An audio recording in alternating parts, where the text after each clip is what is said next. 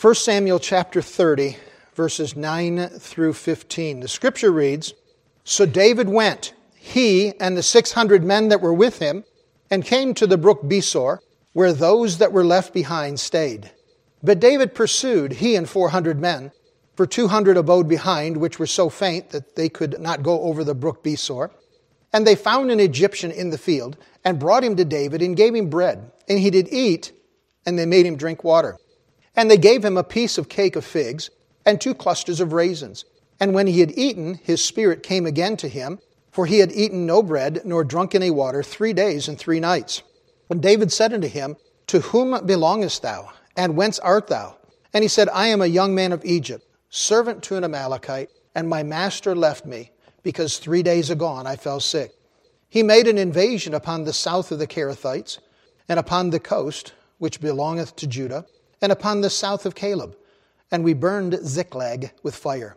And David said unto him, Canst thou bring me down to this company? And he said, Swear unto me by God, that thou wilt neither kill me, nor deliver me into the hands of my master, and I will bring thee down to this company. We're continuing now in this series that we started last Sunday in the subject of victory from defeat. This involves a time when David and his men were on the move and had been so for about six years.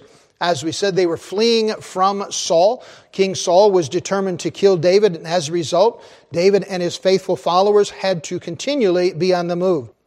They ended up gaining refuge, if you will, in the land of the Philistines, and King Achish gave the city of Ziklag to David, and he and his men lived there this passage deals with when they returned from one of their trips and as a result found the city burned. All of their families had been taken captive and all their possessions had been plundered. We looked last week at the first aspect of this particular subject of victory from defeat and considered prayer in the midst of pain. We saw the enemy came in and destroyed the city and took their possessions, their families. We looked at the pain of the emotion that overwrought those men as they had lost everything. And then as well, we looked at the plea of David as he turned to the Lord, asking God, do you want us to pursue them and do you want us to overtake them? Today we're looking at the subject of compassion in the midst of commitment. Next Sunday we'll continue with obedience in the midst of opposition in verses 16 through 20. And two Sundays from now, verses 21 through 31, graciousness in the midst of greed. But for today, we're looking here at verses 9 through 15 and considering, as we said, the subject of compassion in the midst of conflict. Again, notice verses 9 and 10. We see their determination. So David went, he and the 600 men that were with him, and came to the brook Besor, where those that were left behind stayed. But David pursued, he and 400 men, for 200 abode behind, which were so faint they could not go over the brook Besor. David had been assured of the Lord that he and his men would be able to find and overtake their enemy, the Amalekites. But just imagine the emotions of David and his men as they were pursuing their, their foe. They were stricken with grief and heartache over the loss of their families. They had been on the run for six years and pretty much had been tired of having to go through so many difficulties for such a long time the grief, the emotion, it took its toll on these men. And as they pursued They've come to a point now where one third of their group, 200 of these men, could no longer continue. They had become so exhausted, they could no longer keep up with the chase. It's interesting to note, verse 9, they came to a point in their pursuit when their continuing to follow after the Amalekites was just going to get more and more difficult. And in order to prevent them from being slowed down by those who are running out of steam, if you will, they just left these men behind. David and his men pursued as far as this Besor ravine. And it is about 20 miles south of Ziklag. So they have been running, they have been on the move for some 20 miles, and they've come to this point. The Besor ravine was a deep wadi. It was a dry riverbed three to four hundred feet wide with steep sides, which would require great agility and energy to make it down, across, and back up. And some of the men just didn't have the strength to go on. As a result, they're being utterly exhausted. David decided to leave them behind. They had already spent three days traveling from the battlefield back to Ziklag, have now spent an entire day in pursuit. They have uh, thus gone for over 50 miles now without a break. They were physically exhausted, they were emotionally spent, and these men could go on no more. Now, it's unlikely that any of the 200 men that couldn't press on wanted to stay. It was their families that had been taken as well. These men were not cowards. These men were not lazy. They just physically could not go any further. They had spent every bit of their energy pursuing their objective, and uh, they came to a point where they could no longer travel. It's interesting. One picture we see in this particular event is that commitment to a cause without cost is meaningless. They had spent every bit of their energy. They had been willing to pay the price to pursue their enemy and try and gain back their family. But they had come to a point where they just had no more to give. This demonstrates the resolve of David and his men in trying to pursue the Amalekites and in hoping to get their families back. They were pushing as hard as they could. Well, a lesson for us as Christians is we need to be committed to a cause. We need to be committed to serving the Lord and recognize that commitment demands cost. 2 Samuel chapter 24 verse 24, we have David speaking of the importance of worship he said, Nay, but I will surely buy it of thee at a price. Neither will I offer burnt offerings unto the Lord my God of that which doth cost me nothing. So David bought the threshing floor and the oxen for 50 shekels of silver. Job chapter 5 verse 8 says, I would seek unto God, and unto God would I commit my cause. Psalm 37 verse 5 declares, Commit thy way unto the Lord. Trust also in him, and he shall bring it to pass. No doubt David's men were committed to getting their families back. We as God's children need to be equally committed to doing the work of the Lord and fulfilling the will of God in our lives. We need to understand that doing the work of God takes effort. It takes determination. It takes commitment. I believe far too many Christians approach the Lord's work with a maybe so, maybe not attitude. But our Supreme Commander has given us a task to fulfill throughout our lives, and we should be dedicated to accomplishing His will, doing that which He has given us to do. Jesus provided a very good example of this when he, during his ministry in John 9, verse 4, said, I must work the works of him that sent me while it is day. The night cometh when no man can work. Ecclesiastes 9:10 challenges us, whatsoever thy hand findeth to do, do it with thy might. Ephesians 5:16 redeeming the time for the days are evil. Beloved, we need to be busy about the Lord's work, but we need to approach it with seriousness, with dedication, with commitment, recognizing God has given us a task. Colossians 3:23 Whatsoever you do do it heartily as to the Lord and not unto men. Former President Teddy Roosevelt once said, "It is not the critic who counts, not the man who points out how the strong man stumbled or where the doer of deeds could have done better. The credit belongs to the man who is actually in the arena, whose face is marred by dust and sweat and blood, who strives valiantly." Who errs and comes short again and again, who knows the great enthusiasms, the great devotions, and spends himself in a worthy cause, who at the best knows in the end the triumph of high achievement, and who at the worst, if he fails, at least fails while daring greatly, so that his place shall never be with those cold and timid souls who know neither victory nor defeat. There will be people who seek to test our commitment to God. They'll strive to pull us away from walking with the Lord. They'll seek to impose upon us restrictions that would prevent us from doing what God wants us to do. The Old Testament and New alike are replete with stories about men and women who served God during times of difficulty and discouragement and great trouble, but faithfully served the Lord, being committed to the work that God had given them to do and demonstrated victory in those trials. So here we see the first lesson in this passage of Scripture the idea of our uh, resolve, being determined to do that what God wants us to do. Next, we notice something about their trip, verse 11 and 12.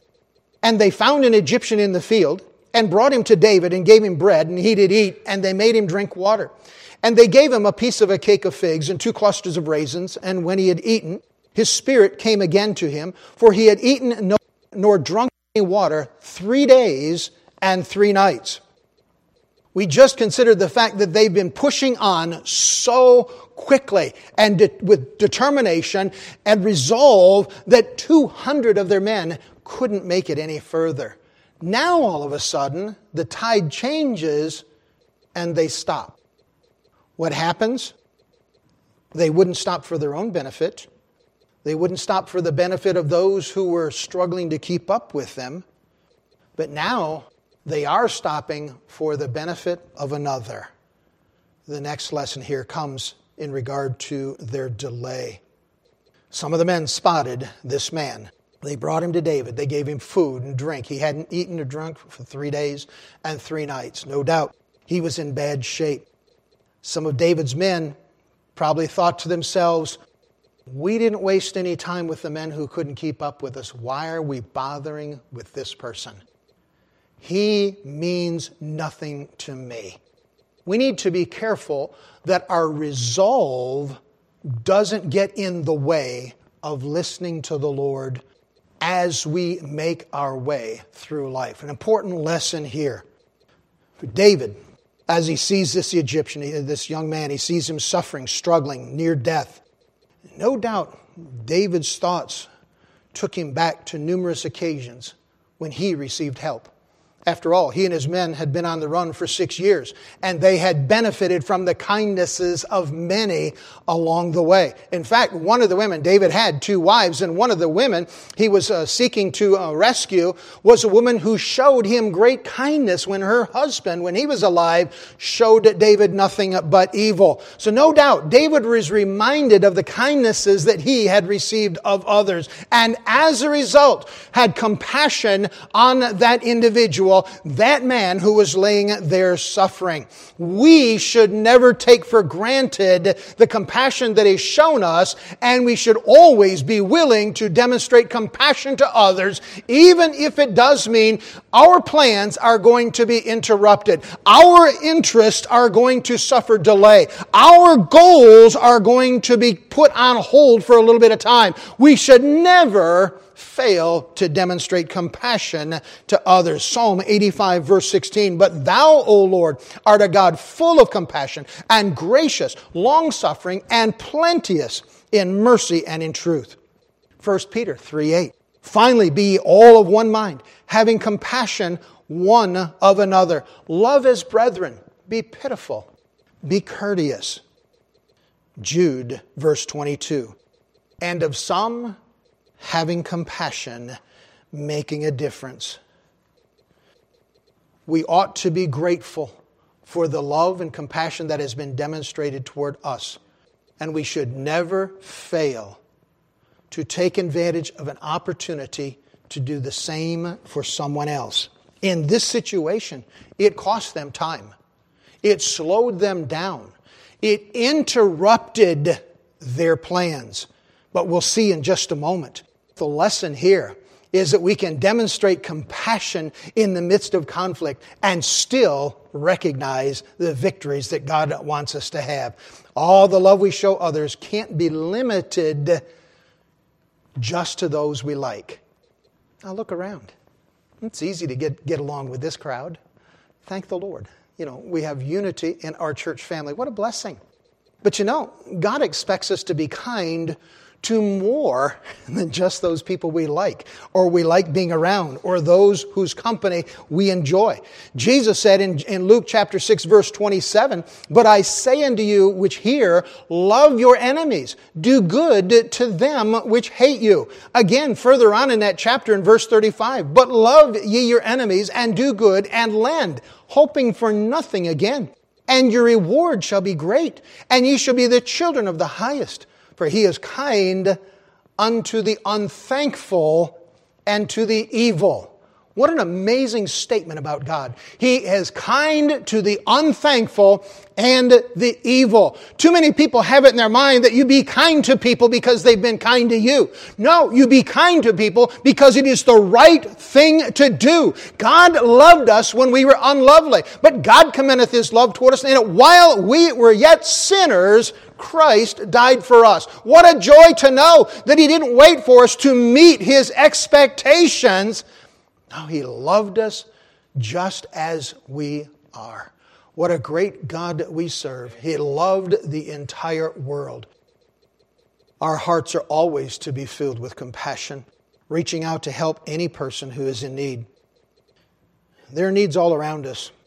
Every community has some people who are in pain and suffering whether it be from disease, old age, rejection, depression, discouragement, abuse, a lack of finances, inadequate housing, loneliness, emptiness, grief and sorrow, unemployment.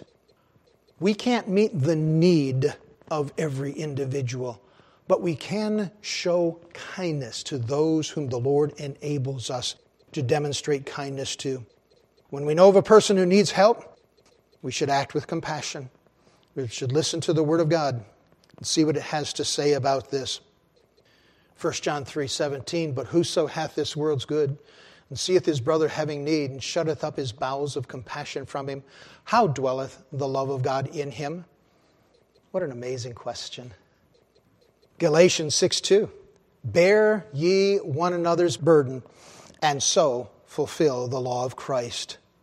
Romans 15 1, we then that are strong ought to bear the infirmities of the weak and not to please ourselves.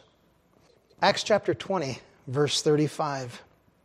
I've showed you all things, how that so laboring you ought to support the weak, and to remember the words of the Lord Jesus, how he said, It is more blessed to give than to receive. You know what's amazing about that particular verse, Acts chapter 20, verse 35? We don't see that phrase being spoken by our Lord in the gospel accounts. It is more blessed to give than to receive. Paul is quoting something the Lord said during his ministry. Paul remembered the kindnesses that were shown to him. Paul remembered the way he treated others before he got saved, and he determined that after he got saved he wasn't going to follow that path. James 127 pure religion and undefiled before God and the Father is this to visit the fatherless and widows in their affliction and to keep himself unspotted from the world, demonstrating kindness to those who are in need. Bob Pierce once said, Let my heart be broken by the things that break the heart of God. C.H. Spurgeon is noted for saying, Love your fellow men and cry about them if you cannot bring them to Christ.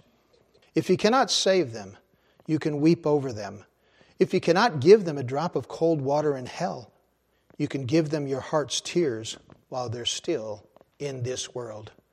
Compassion, care for others in need. Well, in this lesson of compassion in the midst of conflict, we see their determination, their resolve in pursuing their goal.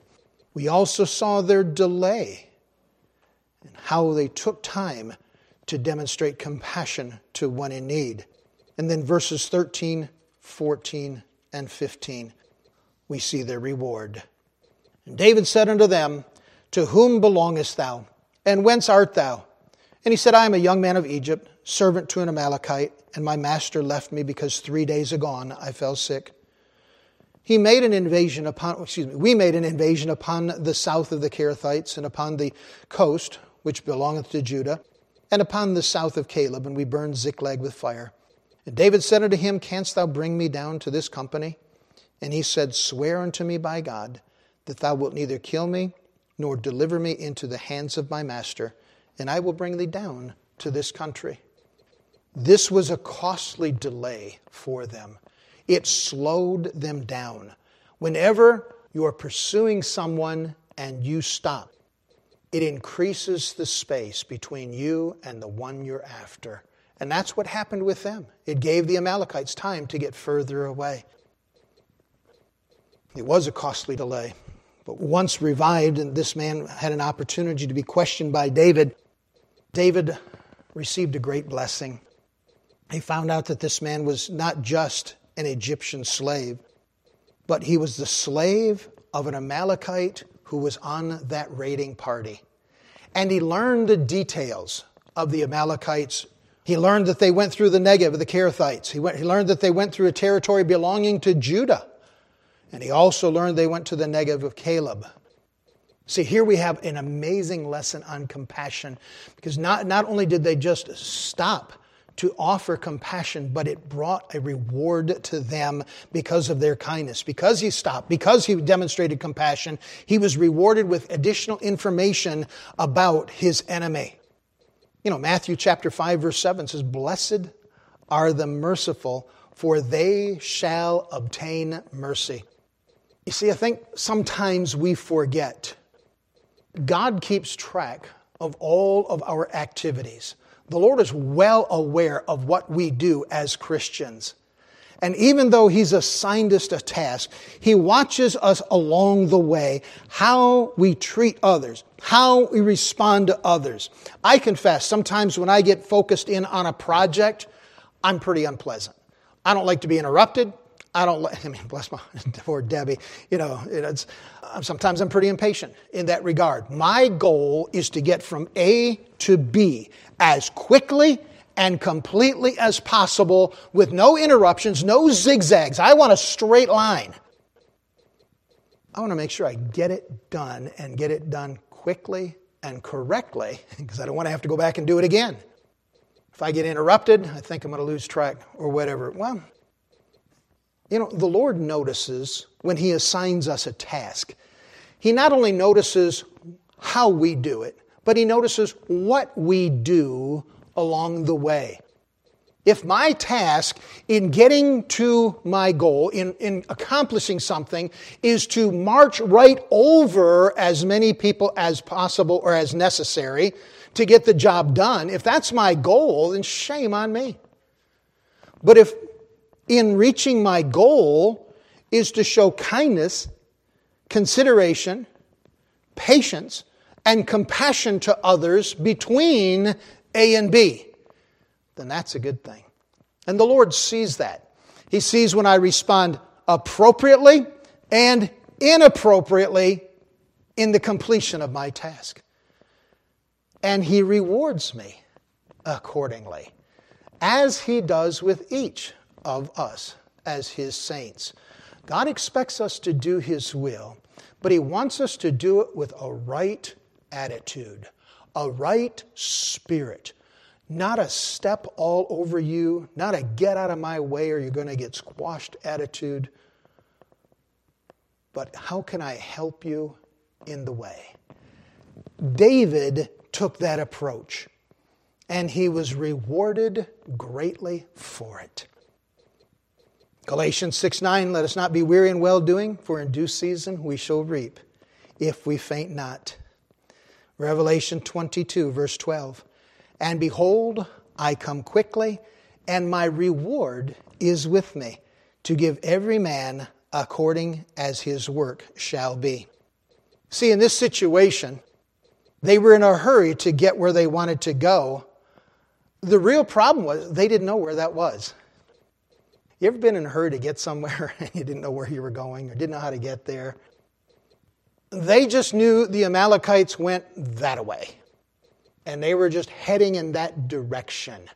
Now, all of a sudden, they got some intel that would pinpoint the location of those whom they were pursuing. They got some information that would shorten their pursuit because they didn't have to go off in this direction and off in that direction. They didn't have to go over there. They didn't have to send people over there trying to figure out where they were. They didn't have to waste time sending scouts all over the territory to find these people. They knew as a result of taking time with this Egyptian, they knew where the Amalekites were going. And as a result, rather than the time of their pursuit being lengthened because of uncertainty, it was shortened because they took time to be compassionate. You know, the interruptions that the Lord brings into our lives have great benefit and great purpose. And rather than getting frustrated and angry and upset all the time because things aren't moving as rapidly or as easily as we think they should, why don't we thank the Lord for the things He brings into our lives, recognizing that all things work together for good to them that love God, to them who are the called according to His purpose. All things. All things. Count it all joy when you fall into diverse temptations. Trust in the Lord with all thine heart, and lean not unto thine own understanding.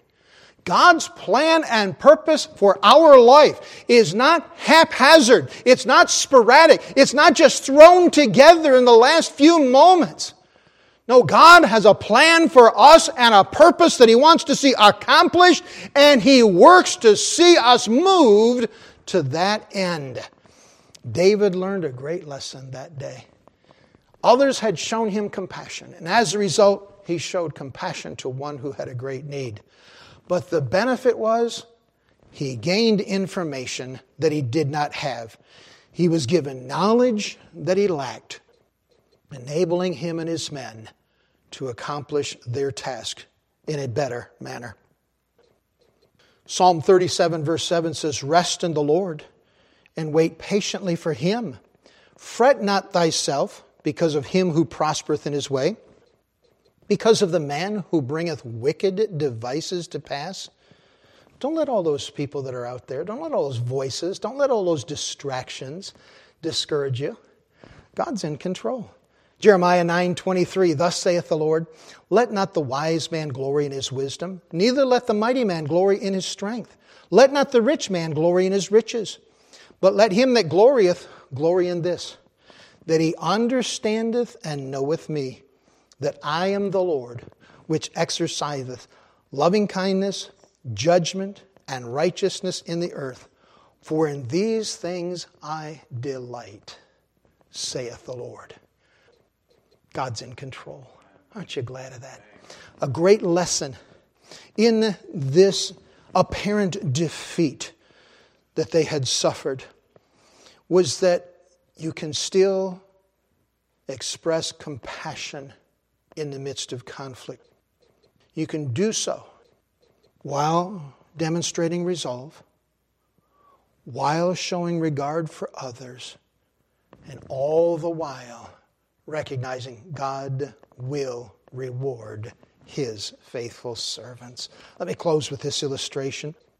Some of you might be familiar with this story, a true story indeed.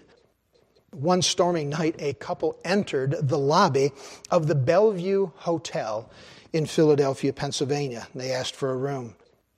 Clerk said all the rooms were filled, as were all the hotels in the town at that time. But he said, I can't send you two back out into the rain.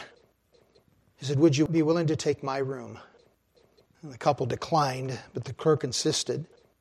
The next morning, when the man paid his bill, he said, You're the kind of man who should be managing the best hotel in the United States. Two years later, that clerk received an invitation asking him to come to New York. When he arrived, his host took him to the corner of Fifth Avenue and 34th Street, where stood a magnificent new building. And he said to his guest, This is the hotel you should be managing. The elderly man who came into his hotel that one rainy night in Philadelphia was William Waldorf Astor. The year, 1893.